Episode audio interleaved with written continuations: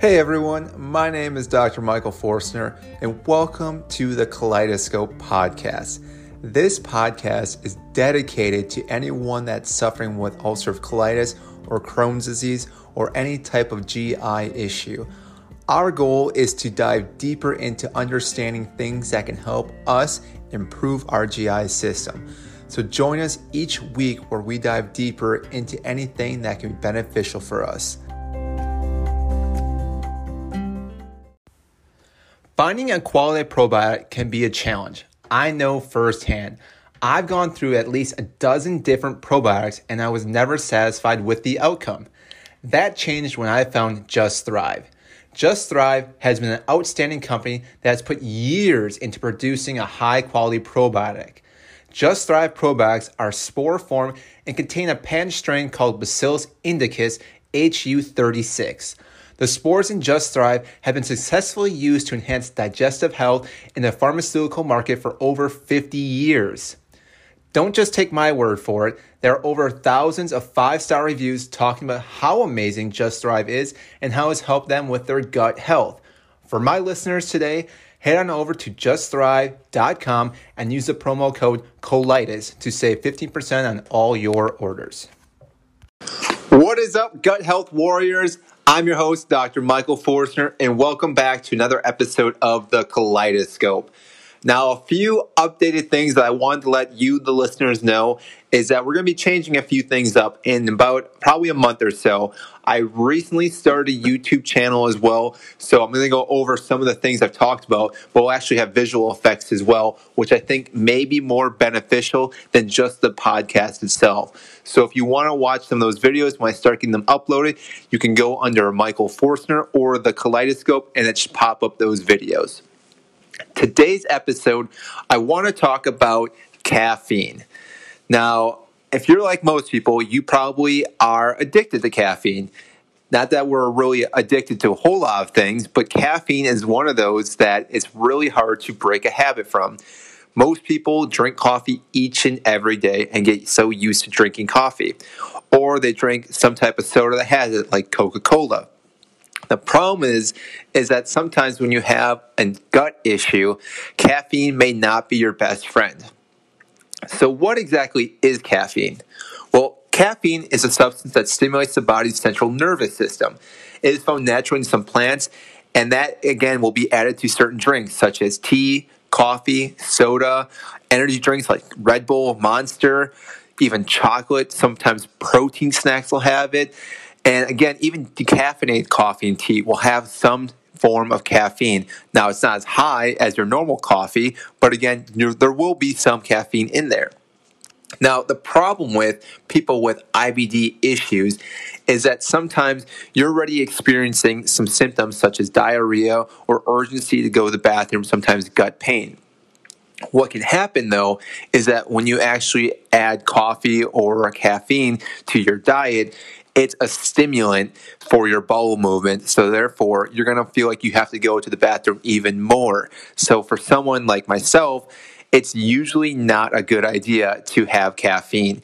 And I know my wife would testify for that because I've made a few mistakes where we would be driving somewhere and it's like, oh, we should go get some coffee before we drive there. And sometimes I'll forget to ask for decaf. Again, even though I know there's caffeine in decaf, it's a lot lower than just a normal cup of coffee. And typically in our drive, in about an hour or so, all of a sudden I'll get this sensation like, oh no, like I have to go. And it's one of those moments where we have to then detour off, and sometimes it can take longer for us to get to our destination. Now, I say that because for me, that's how caffeine affects me. For someone else, you may be totally fine, even if you have gut health issues.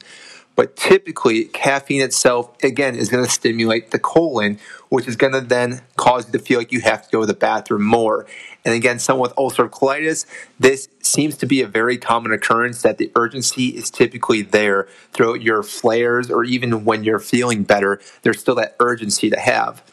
So, what I recommend for a lot of people is to at least start decreasing their caffeine intake. The reason why is because if you go cold turkey, you're probably going to feel very crummy due to the fact that, again, we are addicted to caffeine. So you're going to have multiple days where you're going to feel really bad, have terrible headaches. But typically, if you get past that point, you're going to feel a lot better. It's the fact to get past that point. So that's why I recommend slowly decreasing that amount and going to decaf and maybe some tea, and then eventually no caffeine at all because as you keep slowing or lowering that caffeine amount down, again, your body's going to notice it. And again, you're not going to get that real quick cold turkey um, sensation where you're going to relapse and want to drink a nice cup of coffee again or an energy drink, something along those lines to get that kick. So, along with that, with coffee or any energy drink, again, someone that may be constipated though this may be one of those areas where the caffeine may be better. Now, typically with ulcerative colitis, though, most people again have the urgency. They don't have the constipation.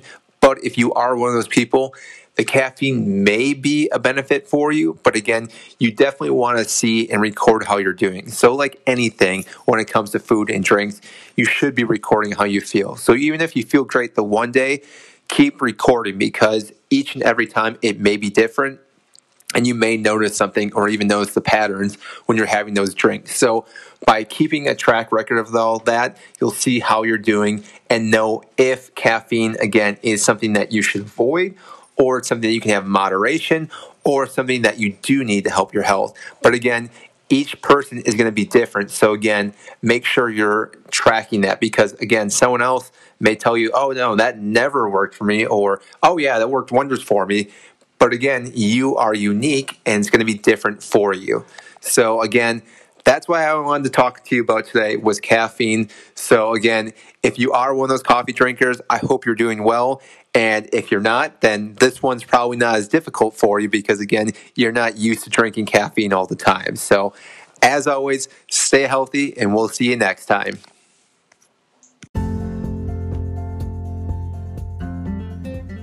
That is a wrap for our podcast episode. Thank you so much for listening to this episode.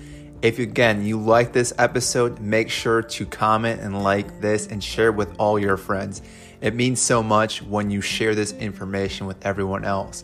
Again, if there's anything that you want to hear, send us an email, send us a comment. We'll definitely be happy to respond back to that and maybe talk about that topic. As always, make sure to talk to your provider first before you make any medical changes. Again, this is not meant to be something for you to change your medication or anything along those lines. You need to talk to your medical provider first before you make any changes. As always, stay healthy. We'll see you next time.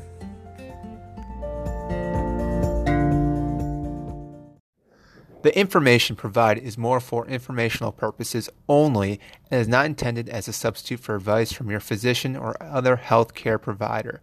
This information is not to be used or relied on for any diagnostic or treatment purposes. You should not use this information for diagnosis or treatment of any health problem or as a substitute for medication or other treatments prescribed by your physician. Please consult your healthcare practitioner before embarking on a diet, fast, exercise, or supplement program. Thank you.